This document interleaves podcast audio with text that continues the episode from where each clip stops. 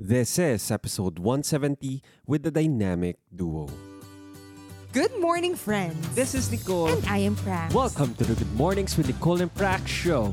Each week, we share an inspiring message or a meaningful conversation. We'll cover lessons, stories, mindsets that will allow us to succeed. Let our meaningful conversation begin. Good morning. Good morning. And ngayon, legit na good morning talaga tayo. Yes, it's a legit morning because we are recording at 5 AM. a.m. Hindi, 5.30 a.m. Oh, 5:30 Hindi, ka pala. 5 a.m. kasi nandito na tayo. Ang tagal mag-set up. Matagal pala mag-setup. Nakapag Shopee na ako eh. Hinihintay ko yung isa dyan eh. Hindi, So, matagal kasi anyway, matagal kasi siya yung nagpa-plan, nagpe-prep. Though nag-align na tayo last night, may mga preps pa rin before recording. So, ayun, legit morning now and wow, the energy yes, is different. it's different. It's different when you wake up this early, early, early. It's been a long pa natin, time. o dapat gising tayo 4 a.m. ha, para makaano pa tayo. Sure. Ano pa? Hindi, para sure na matapos. Ginigising kita kasi nag-alarm yung phone ko ng 4.15 and 4.45. Dalawa yung alarm nun.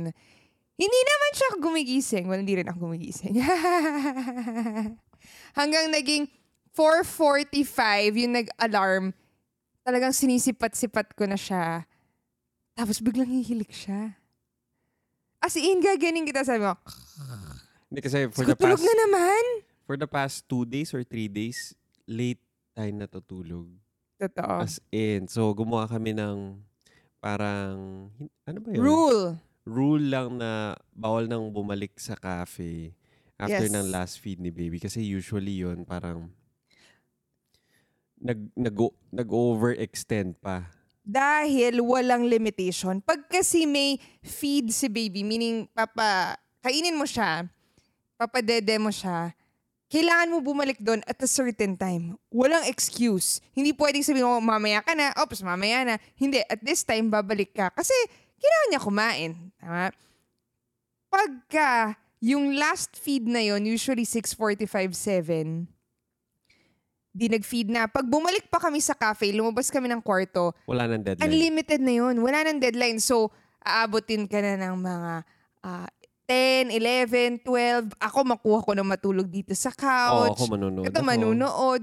Wala na. Late na. Pero kagabi, after ng last feed, bawal na lumabas. Doon ka na, matulog ka. May gagawin ka, gumising ka na maaga. Which is the same lang naman. Technically. Technically, Same, lang, siya. dapat siya. Yung i-extend mo kung ano man yung Gagawin mo. meaningful work na gagawin mo nung gabi, gawin mo na lang siya ng umaga. Ang, ang kasi sa umaga, may deadline na naman.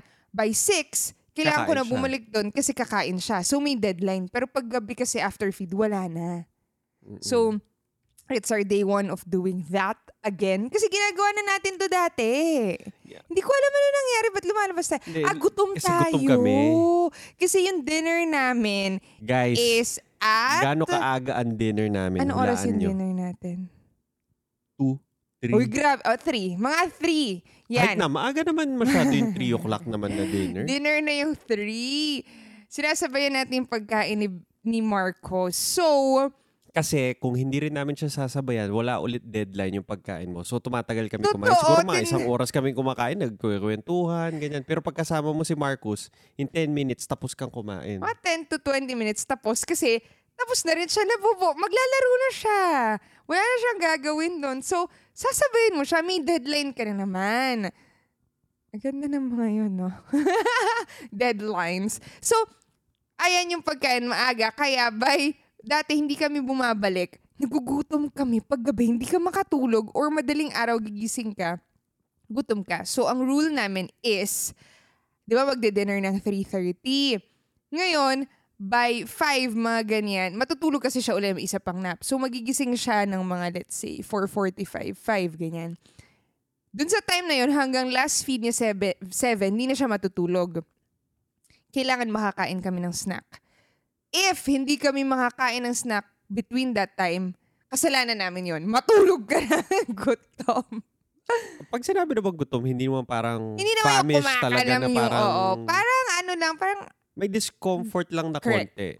may Parang discomfort lang. So, ganun. Kaya anyway- actually yung paggabi medyo light lang yun eh.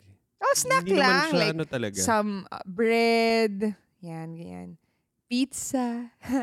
Akin, gusto ko pizza. Sourdough bread, pizza. Sourdough bread. Dessert natin. Oh, yung dessert namin. So, kaya with that, nag-iisip na tayo ng way paano mag-meal prep na madalian na lang yun. Kasi, if hindi natin i-meal prep ng madalian yun, Yung Mag-e- snack kasi hindi naka-meal prep eh. oo, mag-end up, And up.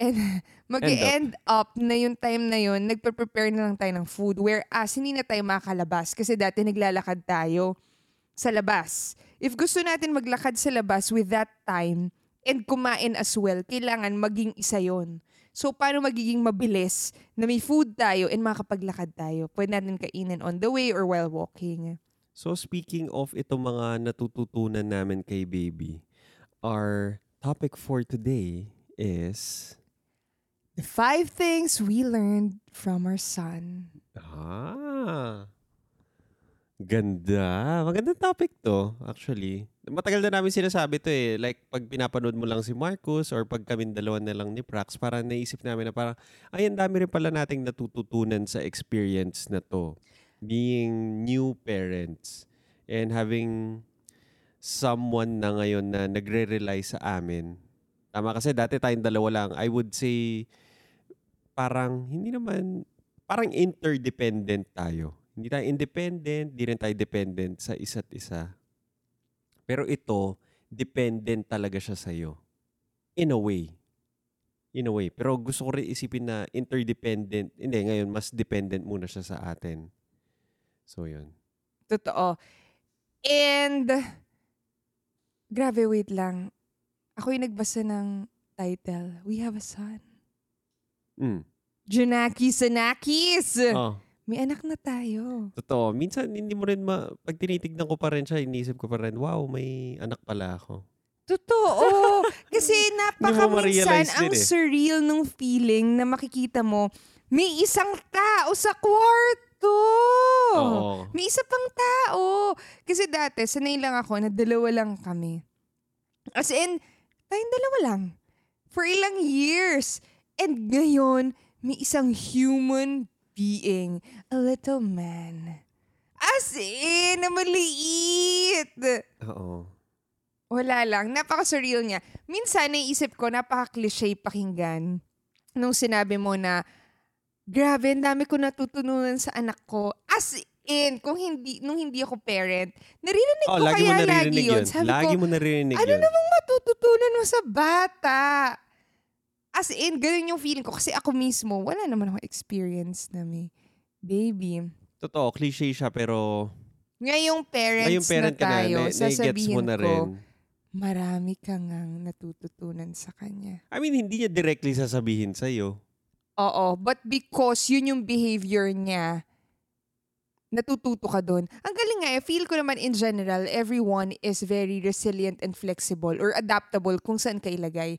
Like for example, ngayon na may baby tayo, napaka mag adjust naman tayo. Sasabihin natin mahirap siya sa start, which is totoo kasi literally nahirapan kami. But eventually, you'll come to realize that ang dami mong matututunan doon. Minsan nga feel ko, pag binato ka sa isang place na uncomfy sa'yo, doon ka matututo more Oo. than some place na...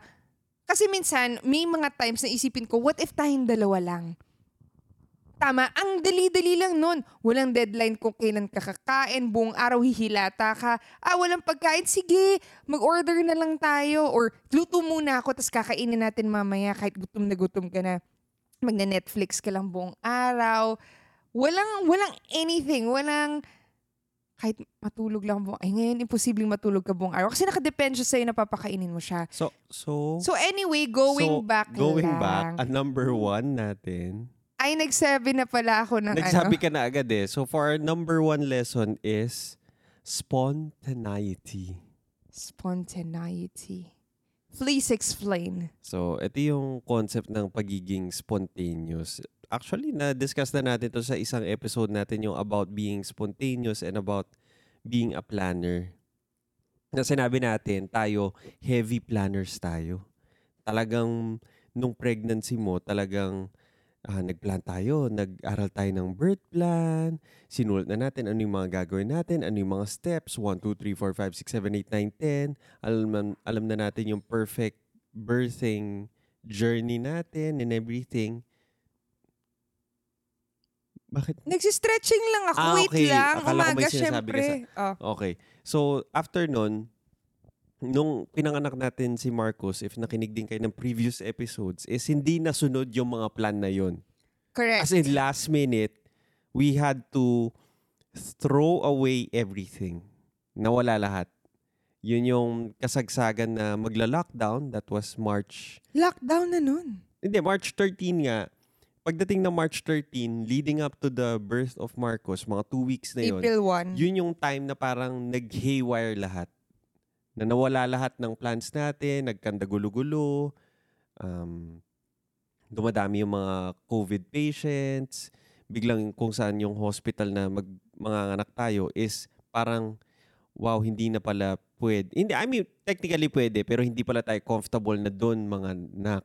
So, kinailangan natin palitan lahat ng plans natin. Yun yung unang spontaneity experience natin with our baby. Oo, na parang hindi hindi I mean, maganda may plan.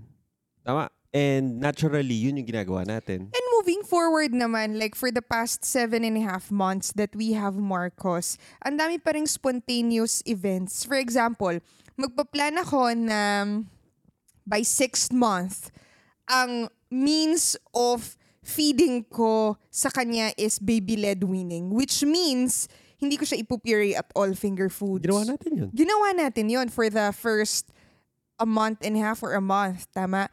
Pero may mga... Ha, ano yung left ball? Refi, anong Oh, ball? left ball. ah, left ball na Curve ball. curve ball. Ikaw naman, pwede naman yung curve right Baseball, eh. ano yun eh. Alam mo Yung ba? curve ball, may Baseball na curve reference. ball na, oh my gosh, wait, bakit hindi nag-work as planned because uh, nag-constipate siya. Pero nag-work Pero- yung baby-led winning. Agree. Kinain niya Wait, talaga. wait. Hindi ko sinasabi na nakaka-constipate ang baby-led winning. Sinasabi ko lang na kailangan ko na mag-adjust dun sa plan ko because may curveball na tinrow. Not necessarily lahat ng nagbe-baby-led winning nako-constipate. Sinasabi ko sa specific situation natin. Tama? Kasi very planned out na. Ito na yung papakain ko sa kanya. Ito yung ganyan, ganito, ganyan. Tapos biglang, oh my gosh, hindi matutuloy lahat yun. Simply because kailangan ko munang isolve yung mas pressing issue na nakakonstipate siya. Oo. Number two na ba to?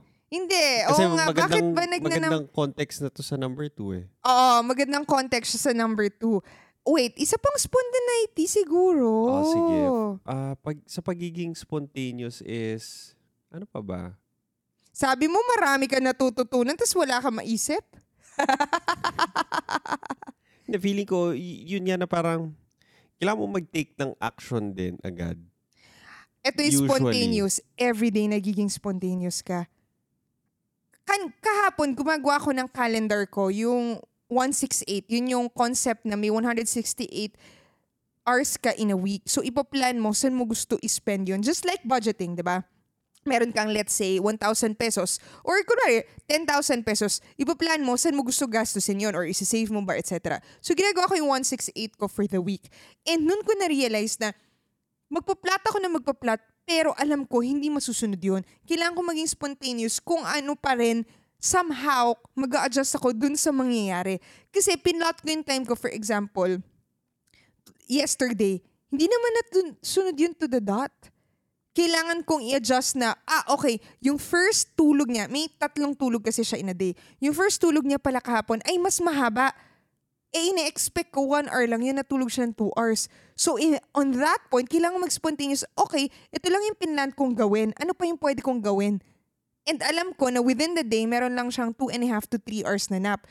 So, ako yung mag adjust na i-rearrange ko yung oras ko. Whereas before, very rare. I mean, merong times na hindi masusunod yung plan ko, pero susundan ko at susundan ko siya. If hindi ko man siya susundan, mostly because pinalitan ko. Pero ngayon, nagiging spontaneous ako dun sa ah, action niya. Tama?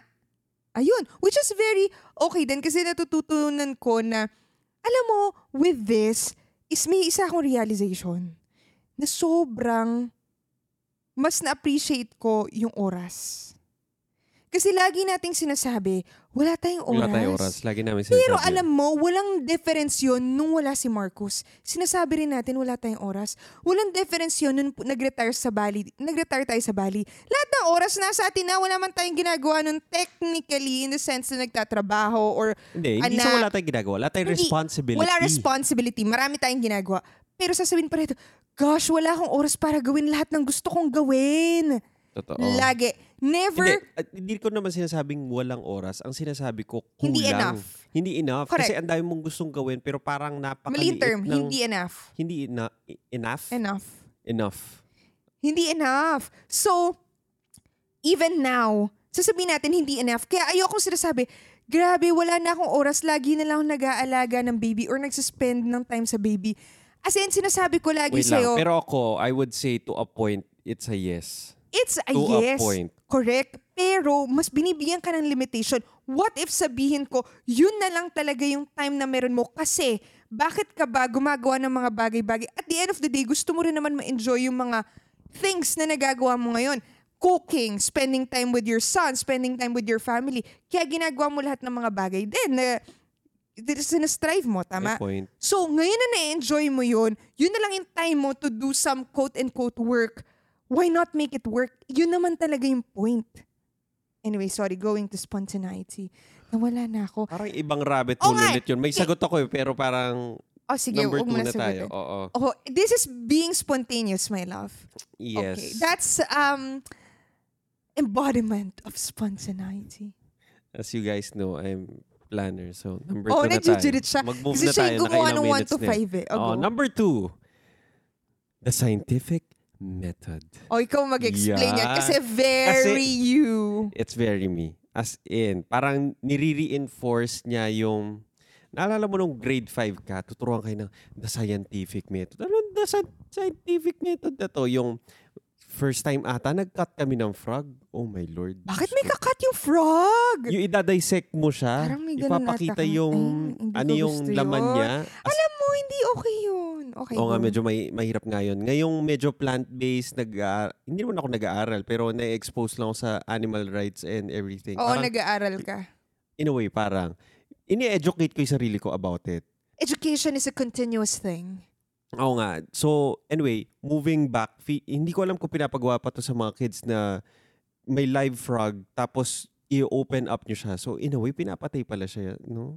Para kang nakakita ng tinotorture na human, hindi human, living being. Totoo. So, anyway, tut- ituturo sa'yo kung ano yung titignan mo, yung ganyan. Eh, anyway, nung grade 5 lang ako, naalala ko lang specifically, parang every week, gumagawa kami ng mga experiments.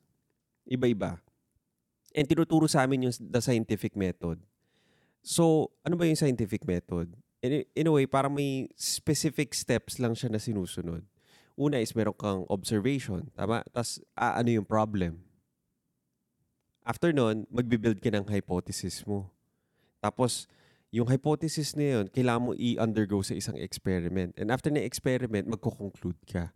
Ano lahat yung mga laman nun? So, una, na-apply namin yon kay baby like, kurare, may ino-observe namin, hindi pala siya makatain na maayos. So, problem yon Tapos, meron kami hypothesis. Ang hypothesis namin, in layman's term lang, parang, ano yung hula mo? Ano yung hula mo na sagot dito? Best Palagay mo. hula. Best Kumbaga, hula mo.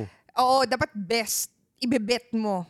Oo, so nag-bet kami. O, Kunwari, example kanina ni Prax na una, constipated siya. Ang best bet namin, sinabi namin, ah, hindi siguro nagwo-work na na whole food yung pinapakain natin, baka dapat puree. Yun yung best hula namin. So, ginawa namin siya na experiment. O sige, for two weeks, let's try na mag-puree. After two weeks, ano nangyari? Constipated pa rin siya. constipated pa rin siya. So, ang conclusion natin, hindi, yung, puree. Kasi ginawa namin yung experiment eh. And as much as possible, wala kayong papalitan na ibang variable. Same pa rin yung kakainin niya, same pa rin yung manner of ganito. Isang variable lang papalitan mo, yung itsura lang ng pagkain niya. So in a way, ang daming ganitong aspects kay Marcos na pinag-aaralan mo and continually gumagawa ka ng experiment. Like, kunwari, a long, long time ago, nung hindi pa siya makatulog on his own, ang dami namin ginawang experiment. Ah, sige, hypothesis natin kasi ibang klasing swaddle pala ang kailangan. Bibili ka ng sobrang daming swaddle, tinatry mo sila for 5 days or 2 days, 3 days, nagwo-work ba sila? Minsan nga, one night lang, feeling mo hindi na siya nagwo-work. So, continually, meron kang methodology into solving problems kasi continually, ang problems nag arise Tama? And feeling ko with the baby, uh, ngayon yung constipation niya, I'm sure in one year, hindi na yun yung problema ko. I'm sure in two years, iba na naman siya. Pero up until siguro in 30 years, kung buhay pa ako, kung buhay siya, meron at meron pa rin problem na sinosolve. And continually, kailangan mo i-apply yung scientific method. Ano yung best hula mo? Ano yung experiment to prove it? Ano yung magiging conclusion mo? Which is totoo. So, wala ka ng input doon? Hindi, which is... tut- hindi, na-stun ako naman. Na-stun ka? Nabatay yung, yung video monitor Ah, sige, namin go. kay Oh, Marcos. continue. Eh, anytime Kunin ko. gigising yan dahil alam niyang kakain siya ng 6. Pero tulog pa siya. Go. So anyway, going to spontaneity, ay not spontaneity favorite ko. Scientific. Scientific experiment. Oh, siguro magandang word ano dito, ba yung experimentation. Experimentation. Ano ba yung swaddle? Hindi naman nila na-get siguro. Yung swaddle is baby wrap. Yung binabalot mong parang burrito Oh, kasi yung pag baby. nanonood ka sa YouTube, lagi lang nilang sinasabi, oh, kailangan matuto ka mag-swaddle, ganyan-ganyan, para ma- makatulog siya. Nung sinisleep train namin si Marcos, meron din kaming mga hypotheses and data points. Naalala mo? Kasi noong una namin siyang sinleep train, for example ah, ah, naayos na namin yung nap time niya, meaning nakakatulog, maayos na yung pagnanaps niya within the day. Yung gabi, inayos namin kasi meron siyang habit na nagigising siya ng 2.30 a.m. So dun sa 2.30 a.m. na yon, for some reason, parang clockwork, alam niya 2.30, gigising siya, iiyak siya. Tapos uulit na naman, i, syempre, sleep training nga. So, may mga hypotheses din kaming ginawa. So, based dun sa book, may podcast episode tayo dito on becoming baby wise kung paano natin siya tinuruan matulog mag, on his own. May mga different methodologies paano mo isosolve yun. So, kunwari, nagigising siya 2.30, anong gagawin natin? Possible na gutom siya. Tama? If gutom siya, Try mo ang una nating pakainin. gagawin is try mo siyang pakainin. Kakain ba siya? If kumain siya, meaning may definition ng pagkain within 20 to 30 minutes siyang kumakain, gutom siya. Pero if Nakatulog hindi siya. siya kumain and nakatulog siya habang kumakain, meaning hindi siya gutom. Nagpapaantok lang siya. Kailangan mo i-check yun. Ngayon, ang isa pa is, if gumising, gagawin ka ng mga, tatry mo yun, di ba? Tapos may isa pang hypothesis, baka naman body clock siya. Meaning at 2.30, nagigising ka lang for some reason. Eh, yung, yung sister ko sabi niya, may one time, every 3 a.m. nagigising siya. Tama? Or kunwari tayo, nagigising tayo every, ah, kung sanay na tayo, every 6 a.m., kahit anong mangyari, gigising ka. Naka-body clock siya. Nasanay lang ba siya? If nasanay siya, try natin i-backslide. If bago siya magising ng 2.30, gisingin mo na siya early on. Pakainin mo siya. Tama? Ah, unahan mo na siya. Instead of 2.30, let's say, um, at 11. Yan. Mag guess ka, magpipeg ka lang ng number eh. Kasi experiment nga siya. If 11, pakainin mo siya just to make sure na yun na yung gising niya, dire-diretso na yun. Magigising ba siya ng 2.30? Parang, ilala, ay sorry, ilalayo mo ng ilalayo dun sa 30. Uunahan mo siyang magising bago siya para magulo mo yung, ma-reset mo yung clockwork. So, yun yung mga experiments na ginagawa natin sa kanya. And hanggang ngayon, meron pa rin naman. Oh, continually, sobrang dami naman mga experiments na ginagawa eh. Parang, mas pressing lang ngayon yung constipation. Pero, back then, marami, iba-iba eh. Ang dami din talaga. Yeah, marami eh. nga. Yun nga yung sinabi ko. Oo. So, moving forward. Yes. Number three. Number three. Hindi ko nakikita, Hindi my mo na love. mabasa. Thrive on routine. Okay. Yan. Thriving on routine. Favorite mo yan? Ako? Oh. Why? Lagi kaya may routine. Kailangan ganito yung gagawin, etc. Nakaplot yan, ulit-ulit. Ay, oo. As in, siguro, as, isang pinakamagandang example namin is, naala, kaya, parang ang tagal na kasi. Nung siguro mga one month pa lang si baby, sabi kong ganyan, parang, parang nagiging reactive lang tayo, sabi ko. Kasi nakalimutan na namin mag 168, ganyan. Kasi parang nasa trenches ka na. Kumbaga sa gera, nandun ka na sa gitna. I mean, binabaril ka na, parang ganon. Parang wala kang gift of of macro perspective. Hindi ka general na nakikita mo yung battlefield, meron nag-aaway doon, libre tayo dito sa side na to, doon tayo umatake, ganyan. Na parang trenches, soldiers kaming nasa ilalim, nakikipagbarilan. Yung sinabi ko, be, let's plot our timeline. Anong oras ba dapat siya kumakain? Anong oras ba dapat siya naliligo? Anong oras ba siya... So, in a way, parang 168 pero para kay baby. Kasi sabi ko, for now, si baby yung nagde-dictate ng oras natin. Tama? When in fact, dapat tayo ang mag-dictate sa kanya ng oras na dapat ganitong oras ka kumakain. Kasi in reality, sinasabi din nila, kung babasahin mo rin yung book na Baby Wise, nagtatribe sa routine ang mga bata. Maganda kung alam nila kung kakain na ba sila or hindi pa. Alam nila kung maliligo na ba sila or hindi pa. Alam nila kung ano yung ini-expect nila. Ito yung sinasabi ko na usually, mo, lagi natin silang tinitreat as baby. Whereas they are human beings like us.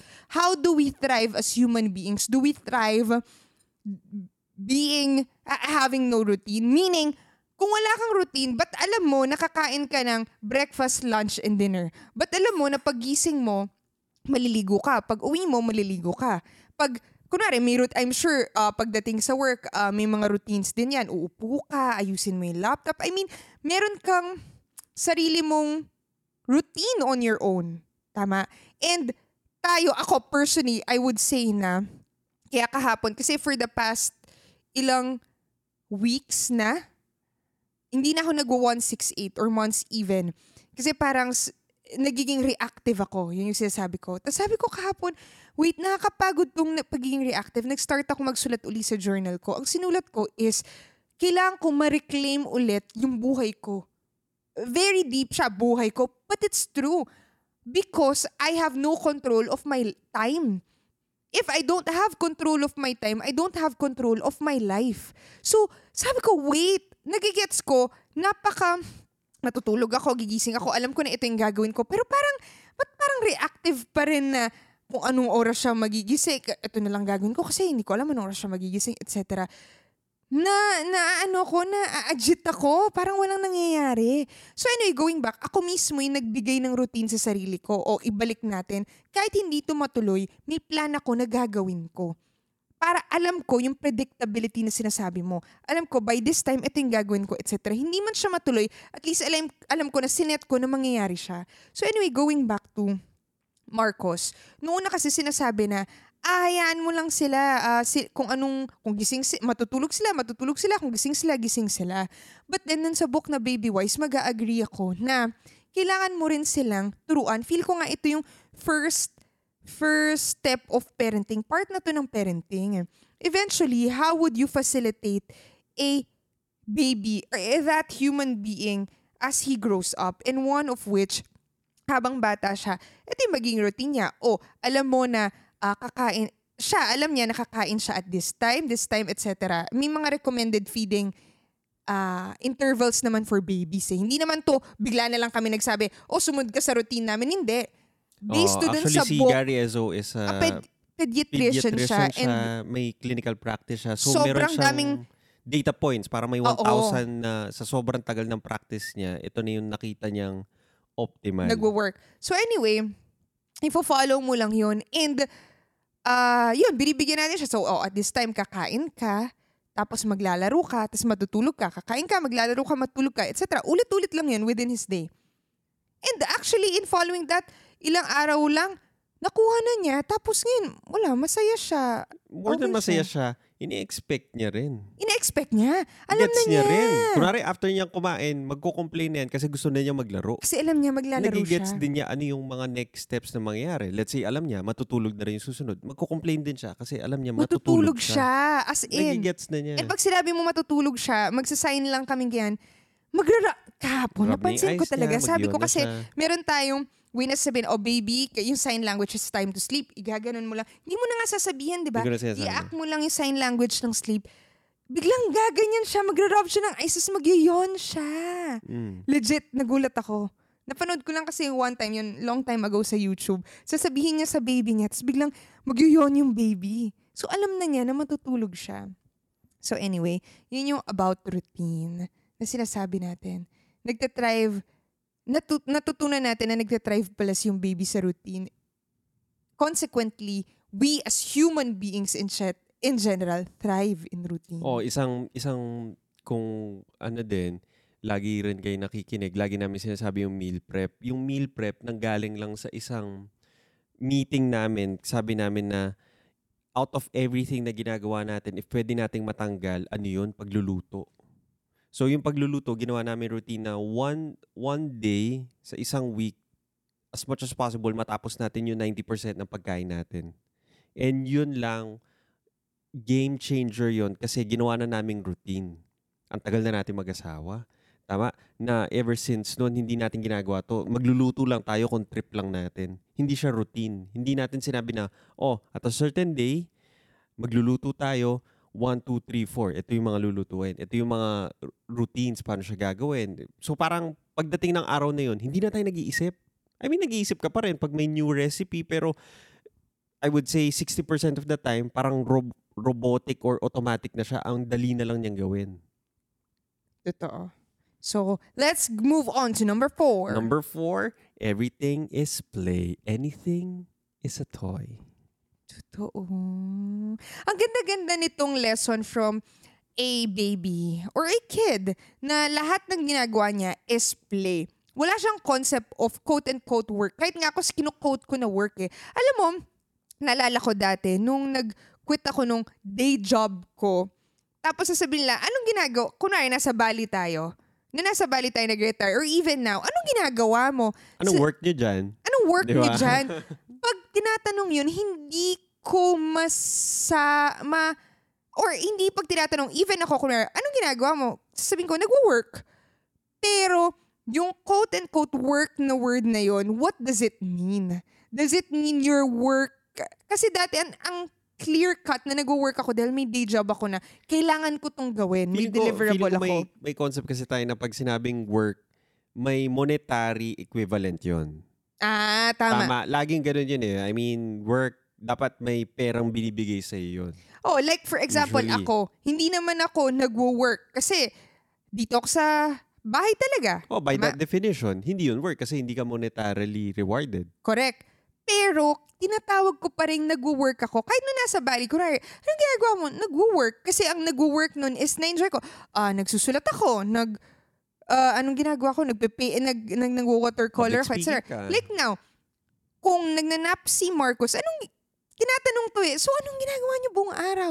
Sabi ko, hindi ko alam kung paano ko sasabihin, pero for me, ang sagot ko dun is nagwo-work ako. Meaning, it could be nagpa-plan ako for our meal prep. It could be nagre-research ako for Marcos's food. Or it could be I'm planning for ngayon Christmas season. Pero for me, that's work. So anyway, going back dun sa everything is a play. Pag baby ka, pag bata ka like him, for example, kakain, oh, it's time to eat. Tama. For him, when he eats, he is also playing. Correct? When he takes a bath, he is also playing. So, parang feel ko, everything for him mostly is just playing. Yung mga terms na ginagamit natin, feel ko, for us yun, Definition siya as an ma- adult. as an adult. Pero for a baby, nakikita lang niya as naglalaro siya. Kunwari, dalhin ko siya dito sa cafe, may makita siyang, ayan, pagkakain kami, yung pagkain namin, tingin niya, toy din naman yon Yung susubo lang niya, kukunin niya yung kimchi dyan sa tabi, talagang yung sabaw na, yung sabaw. ano, natapon. Tinola talagang tinapon pero na kasi ka- curious lang siya, ano ba tong laruan or Oh, kasi thing bago eh. I- iba yung itsura, um, iba yung touch. Minsan nga, kumakain ako ng dessert ka sa playmat niya, naubos ko na yung dessert, nandun yung platito. Kinuha niya yung platito. Laruan ulit sa kanya yung platito. Oo. Na, na, pero ang dami niya laruan doon, quote-unquote na toys. Kung Na ano yung, itsurang oh, toy. yung itsurang toy. Pero ngayon, nakakatuwa makita na para sa kanya ang platito, laruan din yon. And minsan yung wooden bowl ko rin, kunwari kumakain din ako ng ano habang naglalaro siya doon, kukunin niya ron, tuwan-tuwa din siya doon sa bowl. And para sa kanya, laruan din yung bowl. Kahapon, inupo namin siya dun sa high chair niya kasi nag-snack tayo nung gabi. So, gusto niya part siya ng ano, aksyones. Pag iwan mo siya sa, magkatabi kasi meron kaming table tapos may playmat siya sa tabi. So, naturally, iwan mo siya playmat mo, kain kayo sa table. Pero hindi. Ayaw niya. Gusto niya kasama siya sa aksyones. So, inupo namin siya sa high chair niya. Anong binigay kong laruan sa kanya? Hindi man laruan-laruan, pero yung ano, Lakan lang. lock and lock na Tupperware. Gustong gusto niya yun. Uy, tumagal siya doon ha. Pero pag binigyan mo laruan, i-drop lang niya. Parang feel ko, alam niya na yun. Which is the same. Naisip ko nga minsan, pag paulit-ulit yung toys, feel ko hindi sa term na nananawa sila sa toys, nagsasawa sila. Pero gusto lang nila ng something new. For example, nagbasa ka ng book. For us, that's a quote-unquote toy, a book. Tama? Pagkatapos mong basahin yun, for us, ang curiosity natin is, anong laman nun gusto ko basahin? For him, kasi ang curiosity niya, ano to kakainin ko? Tama? Pag nabasa na natin yun, balik mo sa akin, tatapon, yung, ay- ayoko na yan, binasa ko na yan. Which is, for him, minsan naisip ko, pag paulit-ulit yung toy, nagsasawa din siya kasi, ah, alam ko na yan, explore ko na yan. Pero for example, wag mo ibigay sa kanya ng after a few days, nun mo ibigay. Naging curious siya ulit. Just like a book, after ilang months or a year, pakita mo, Mm. Gusto mo bago ulit na naman. basahin, nagiging curious ka ulit. So anyway, dun lang sa everything is a play. Ah, Hindi, ano yung sinasabi ko? Ayun, yung sa toys niya, sinasabi ko lang na minsan, totoong nagsasawa siya just like as human beings do pag nagsasawa ka sa quote-unquote toys that we have. A- ako ah, naisip ko rin, ma-consider ko rin na yung mga ginagawa niya minsan work eh. Quote-unquote for an adult like me. Like, Totoo! may isang time na sinabi ko na kailangan niya matutong umupo bago siya mag-solid. So yun, may times Kumain na... ng solid food. Oh, kasi Oo. ang prerequisite milk, doon ah. is dapat makaupo siya on his own for about one minute. Oo, Or two na, minutes. oo, unassisted. Eh, up until six months, hindi natin tinry gawin yun. So, nung inupo ko siya, bagong bagong dimension na naman ulit kasi all this time lagi siya nakatami time. Ibang itsura na naman yon. So, nung inupo ko siya, para sa kanya, play na naman yun, pero in reality, work yun. Matuto ka dapat umupo. Pero hindi niya nakikita as, oh, kailangan ko matutong umupo. Ah, hindi, pero nung pag-upo niya, parang tuwan-tuwa siya na parang, ay, iba na naman yun nakikita ko. Ibang mga toys or kasi Ibang hinang... perspective. Ibang perspective, yon yun yung word. And I think nanggagaling din to doon sa book ni Julia Cameron na The Artist's Way na in order for us to do great, ay hindi naman great, pero art is to be playful or to see it as play rather than work. Totoo. Ganda, no? Kaya ka, lagi ko sinasabi kay Nicole, dapat isipin natin ng ginagawa natin. Feel ko shift of mindset din. Kasi may connotation na yung work eh. Na kung nag-start out tayo, babies, na lahat nilalaro, ano nag naging different? Ba't hindi na tayo naglalaro? Ba't hindi na natin kinocoin yung term na yun? Ang laro na lang, ay maglalaro ako saglit. Ah, mag-online game yan. Ah, mag mag ah, sa soccer. Yung laro na sports. Oh. Ba't hindi natin masabi na pag nagluluto tayo, naglalaro tayo? Which is totoo, lalo na pag may bago tayong ginagawa. Recipe. Naglalaro talaga tayo. Eh, And I think, tignan mo, even sa mga adult things din, dapat naglalaro ka. Like, kunwari, for a business, kung makaisip ka ng bagong business na idea, laro din yun eh. Totoo. Or In way na parang- mo na siya. Oh, na parang ini-introduce mo back yung play na parang kasi minsan nakakaisip tayo, ay ang ganda siguro na business nito. Kung matanda ka parang ay, ano na naman ulit yung experiment na yan, ano na naman yan naisip mo. Pero if bata yun, kung sabihin sa'yo ng bata, ay, ah, Papa, gusto kong gumawa ng ganito, ganyan, ganyan. Parang i-encourage mo yun. Hindi mo ililimit sa kanya him, na, naglalaro "Ay, lang posible." siya. Oo, naglalaro. eh, Pero hindi mo siya isa-stun na parang, ay, posible yan. Alam na naman yung gets. Pero as a kid, parang gusto mong i-enforce, hindi naman enforce, pero i-nurture sa kanya yung creativity, yung play, na pwedeng mag-roam wild yung imagination niya. Ako nga, I wouldn't go as far as teaching a kid eh. Kasi wala pa tayo doon. Pero I would go as far to Pero saying, hindi- wait, to saying na sa'yo mo kailangan gawin yun. Hindi, Your hindi. kid inside. Oh, tama, tama. Tama naman. Ako nga, feeling ko, hindi man natin tinuturo yun sa kanila. Kasi kunwari, pagkapanganak niya, ganun na siya eh. I- I mean, meron pala tayong innate ability na mag-play or And maging maging... curious, around curious. us. Oh, in a way, ang, ang totoo lang is up until sa pagtanda niya, pinoprotect mo lang yun. In a way, parang... Hindi mo ayaw- pinoprotect. Eh, sorry, hindi word Nilalet bloom mo. Ini-encourage mo. ini-encourage mo. Which Oo. is going back, more than parenting, going back to us. We have to remind ourselves that we have Innately, that innate ability to be curious and play. Na dapat i-encourage natin, not just ourselves, but also our partners, na pag curious sila about something, encourage mo sila na explore yon or laruin yon or gawin yon. Tama? Not necessarily may quote and quote work siya or may monetary value. Pero everything is just playing. Pero actually nga, nag, nagfa-follow yun eh. Agree. Nagfa-follow yun lagi na if if susundan mo yung play, i-pursue mo talaga siya, magfa-follow yung monetary value. Agree. I would I would agree to agree that. din. Ganun. Oh, last lesson dahil gising na po ang ating ating Vevi, Janakis. 608 siya nagising.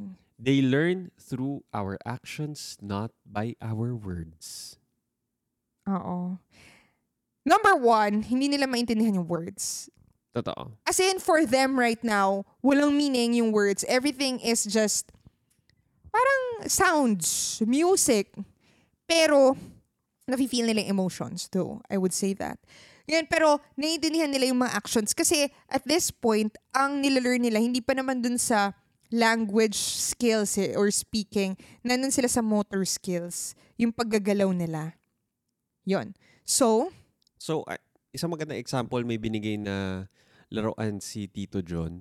Yung pa-square, malaki. Dami oo, pwedeng para siya pindutin doon. activity center for a Oo. kid. Nung una, nung una namin nilatag yun kay Marcos, hindi niya alam kung anong gagawin. Hindi mo niya pinapat. Sinabi, sinabi ko pa or sinabi mo rin na parang, ah, baka hindi pa appropriate sa kanya. Pero sabi ko, hindi sabi ni Tito, at this age, pwede niya nang gamitin. Sige, try natin.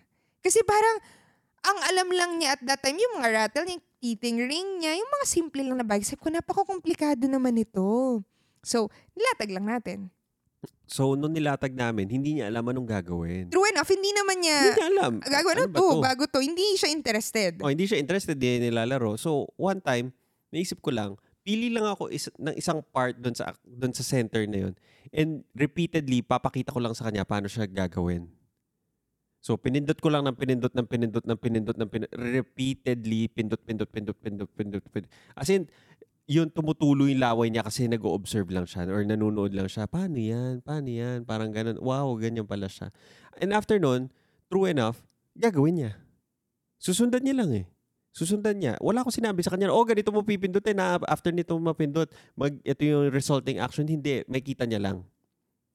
So, doon ko lang naintindihan na parang, tama, matututo sila hindi sa kung ano yung sinasabi natin, ngunit kung sa ano yung pinapakita natin na ginagawa natin. Which is a good reminder na, let's say, kunwari, um, as a, let's say, entrepreneur na may mga tao ka, as a social media influencer in your Instagram, in a way, may mga followers ka, let's say kung YouTuber ka, may mga gusto ka influence na tao, kung author ka man, ito yung mga gusto mong mangyari. Usually, sinasabi natin kung ano yung ideals natin. Which is same dito sa podcast na to. In a way, nagsasabi tayo eh. Pero ano ba yung actions to back it up? Ano ba yung ginawa natin to... Kaya yun din yung context, di ba? Usually, papakita natin, o ito yung mga ginawa natin, kaya na-realize natin na ganito. And usually, sa action sila or dun sa story sila natututo. Hindi dun sa lesson. Kasi dun sa lesson, pwede ko basahin to 1 to 5, tapos na siya eh. Pero hindi naman nila nai-gets eh. Kailangan nila makita in the context of an action. Tama, stories. Ano ba nang yayari? And even Even dun si Marcos, pagka, ano ba yung tinuro natin na minsan nakakagulat lang na, ay, gets na niya. Ito, isa pa example. Nung nagsa-start tayo ng baby-led weaning, kailangan kasabay Ay, tayo oo. kumain. Kasi kailangan niyang makita na ngumunguya pag kumakain. And kukunin mo yung pagkain, kakainin mo. Like, kukunin mo, hindi siya itatapon mo, pero ilalagay mo sa mouth mo. Yung kakainin mo, oh, ichuchu papakita mo. mo sa kanya. Kasi may one time, dito kasi kami kumakain sa cafe. Sabay-sabay kami kakain. One time, two days yun magkasunod, na busy tayo, hindi ko alam nagme-meal prep ba tayo, etc. Hindi tayo matapos. Or nagpa-photoshoot tayo for him. Sabi natin, sige sa kwarto siya kumain. Mag-isa. Iga-guide ko lang siya. Parang pap- papanoorin ko lang siya. Bibigay ko yung food niya or ay, titingnan ko lang. Tapos, first day, kumain siya. Alam pa niya. Second day, sabi ko, "Be, hindi na siya kumakain. As in, hindi niya pinapansin yung food, hindi niya, hindi niya, wala, may isa ba siyang gustong gawin. Tapos sabi namin, di namin na-realize, ah, bumalik na tayo sa cafe, kumain tayo sabay-sabay. Kasi for him, ang context is, di naman tayo kumakain ngayon ah. Bakit nyo ko papakainin? Kahit sabihin ko, oh, eat your food, eat your food. Wala siya nag-gets na eat your food. yun. Pero, nung binalik namin siya dito, ayun, sabay-sabay na tayong kumain ulit. Ay, kumakain na ulit siya. So, actions than words.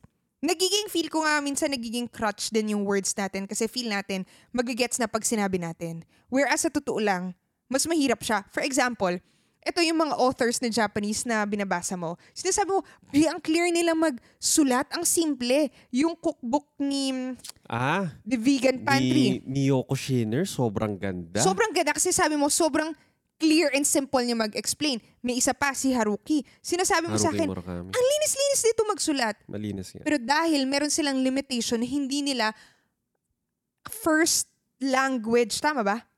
Eh, no. Si Eh, Haruki, oo. Si Mio kasi lumaki sa Canada ata. Or, Ah, okay. So Anyway, anyway, pero magaling siya magsulat. magaling siya magsulat. Pero minsan yung na- nagiging limited tayo dun sa, sa um, language na yon mas picky ka sa words mo. Mas Eh, et- clear ka eto, tignan mo. mag-explain. Pag nagtatagalog tayo, feeling ko, dahil meron tayong grasp of the language, pwedeng ang dami natin tangent. Oo nga. Pero pag finorce mo kung mag-English, kunwari, nagsusul kasi pag ako, pag nagsusulat ako, most of the time English, na-force ako na isipin yung mga words ko. Totoo. Ito yung ah, correct word for it. Parang Totoo. ganon.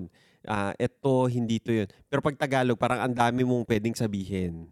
Totoo. Nagiging crutch. Nagiging actually crutch yung siya. language. Which is, but if you have to to say it in a written form, yun talaga yung way. But anyway, going back, naging crutch siya. So, mas, anong tawag dito, mas effective kung papakita natin. Very, ex, very, ano yun, obvious sa baby natin. Kaya minsan, di ba, action speaks louder than words or turuan mo, huwag mo pagsabihan, ipakita mo.